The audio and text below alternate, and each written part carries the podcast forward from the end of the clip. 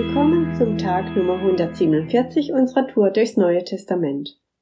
Ich bin Heidi und lese uns heute aus Hebräer 9 die Verse 7 bis 14. Das Allerheiligste aber darf nur der hohe Priester betreten und das auch nur an einem einzigen Tag im Jahr. Hier bringt er das Blut eines Tieres als Opfer dar, damit Gott ihm seine eigene Schuld und auch die Sünden seines Volkes vergibt. Der Heilige Geist wollte auf diese Weise sichtbar werden lassen. Solange das irdische Heiligtum noch steht, bleibt uns der Zugang zum Allerheiligsten zu Gott verschlossen. Das irdische Heiligtum ist nichts anderes als ein Bild für unsere gegenwärtige Zeit. Dort werden zwar Gaben und Opfer dargebracht, aber nichts davon kann uns vollkommen mit Gott versöhnen und uns ein gutes Gewissen schenken denn in einem solchen Gottesdienst werden doch nur Vorschriften befolgt, die das äußere Leben regeln. Es geht dabei um Essen und Trinken oder um bestimmte Reinigungsvorschriften. Diese Anordnungen galten aber nur so lange, bis Gott die neue Ordnung in Kraft setzte. Seit Christus gilt nun diese Ordnung. Er ist der hohe Priester, durch den sich Gottes Zusagen an uns erfüllt haben. Seinen Dienst verrichtet er in einem Heiligtum, größer und vollkommener als jedes andere, das je von Menschen betreten wurde. Dieses Heiligtum ist nicht von Menschenhand errichtet, es gehört nicht zu dieser Welt. Christus opferte auch nicht das Blut von Böcken und Kälbern für unsere Sünden. Vielmehr opferte er im Allerheiligsten sein eigenes Blut ein für allemal. Damit hat er uns für immer und ewig von unserer Schuld vor Gott befreit. Schon nach den Regeln des alten Bundes wurde jeder, der nach den religiösen Vorschriften unrein geworden war, äußerlich wieder rein, wenn er mit dem Blut von Böcken und Stieren besprengt oder mit der Asche einer geopferten Kuh bestreut wurde. Wie viel mehr wird das Blut von Jesus Christus uns innerlich erneuern und uns von unseren Sünden reinwaschen. Erfüllt von Gottes ewigem Geist hat er sich selbst für uns als fehlerloses Opfer Gott dargebracht. Darum sind unsere Sünden vergeben, die letztlich nur zum Tod führen, und unser Gewissen ist gereinigt. Jetzt sind wir frei, dem lebendigen Gott zu dienen.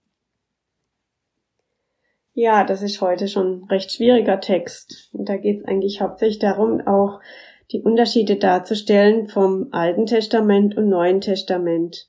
Im Alten Testament durfte eben nur der Hohepriester einmal im Jahr in das Allerheiligste gehen und Jesus ist ja uns zum Hohepriester geworden. Das heißt, Jesus hat, hat sich selbst geopfert, weil immer Blut fließen musste im Heiligtum, damit der Weg zu Gott frei ist und durch das, dass er uns zum Hohepriester geworden ist und sich selbst hingegeben hat, ist auch die Schuld von uns freigegeben.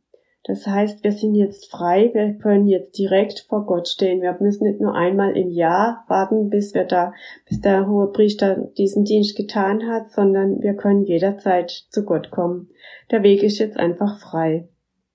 Wir haben keine Sünde mehr, weil Jesus für uns gestorben ist, für unsere Sünde. Ja, wozu soll das jetzt eigentlich gut sein? Für was sind wir, von was sind wir jetzt befreit worden? Von der Sünde. Und wir können direkt zu Gott kommen. Aber wozu? Das steht dann eben hier in Vers 14. Jetzt sind wir frei, dem lebendigen Gott zu dienen. Also geht's um einen Dienst an Gott. Ich habe mal bewusst mein Leben Gott anvertraut, aber ich konnte da auch nicht so recht äh, wissen, was da eigentlich passiert oder ähm, wie sich das für mich entwickeln wird. Heute erfüllt mich das, Gott zu dienen, mit großer Freude, aber das war am Anfang eigentlich auch eher anders. Früher war das eher negativ belegt, weil irgendwie hatte ich durch Märchen oder durch politische ähm, Sichten habe ich da eher so einen König oder einen Herrscher als jemand gesehen, der auch ähm, das Volk unterdrückt, der ähm, auch ähm, der seine Macht ausbaut, der nur Befehle ausführt, führt, der Befehle ausführen lassen will, die ähm, egal wie es den Menschen damit geht, der einfach nur unterdrückt. Da geht's um Unterordnung und gezwungen werde, wenn man Diener ist und das ausführen muss, was man eigentlich gar nicht will. Ja, und das Bild hatte ich eigentlich auch hm, so ein Stück weit auf Gott übertragen. Ähm, ich bin da einfach so ein bisschen auf Abstand gewesen. Und heute ist so, dass es für mich eine Ehre ist, ähm, für Gott da zu sein und ihm zu dienen. Weil ich ähm, erlebt habe, dass sich mein Bild vom Diener total verdreht hat. Ja, wie kam das eigentlich? Also ich, ich sag heute, Gott hat sich nicht verändert. Er ist der gleiche geblieben, aber ich habe mich verändert, weil Gott ganz anders war, als ich das in meiner Vorstellung gesehen habe. Und ich habe gemerkt, ich wurde zu nichts gezwungen. Gott hat nicht die Menschen wahllos ausgebeutet, sondern er wollte ihr Bestes, weil er sie nämlich liebt, und das habe ich vorher nie so gesehen.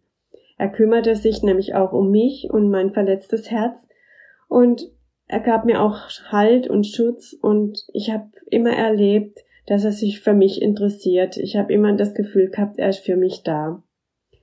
Und dass er auch zuhört, wenn ich Not habe und dass er auch mit mir reden kann und dass ich ihn auch verstehen kann, dass ich auch hören kann, äh, was er mir jetzt rät, was ich jetzt auch tun kann. Und das alles hatte ich vorher gar nicht erwartet. Aber jetzt erfüllt's mein Herz mit wirklich großer Dankbarkeit und Liebe, weil ich ihm jetzt auch vollständig vertrauen kann. Und deswegen bin ich auch stolz, Gottes Diener zu sein und das weiterzugeben, was er mir dann auch sagt. Wie ist denn dein Bild von Gott, deinem König? Dienst du ihm gerne? Bist du bereit, dich von ihm verändern zu lassen und eine neue Sicht von ihm zu bekommen? Dann sag's ihm doch. Er freut sich. Und er wird auch damit was anfangen können, dich zu verändern. Du bist kein hoffnungsloser Fall. Gott segne dich. Amen.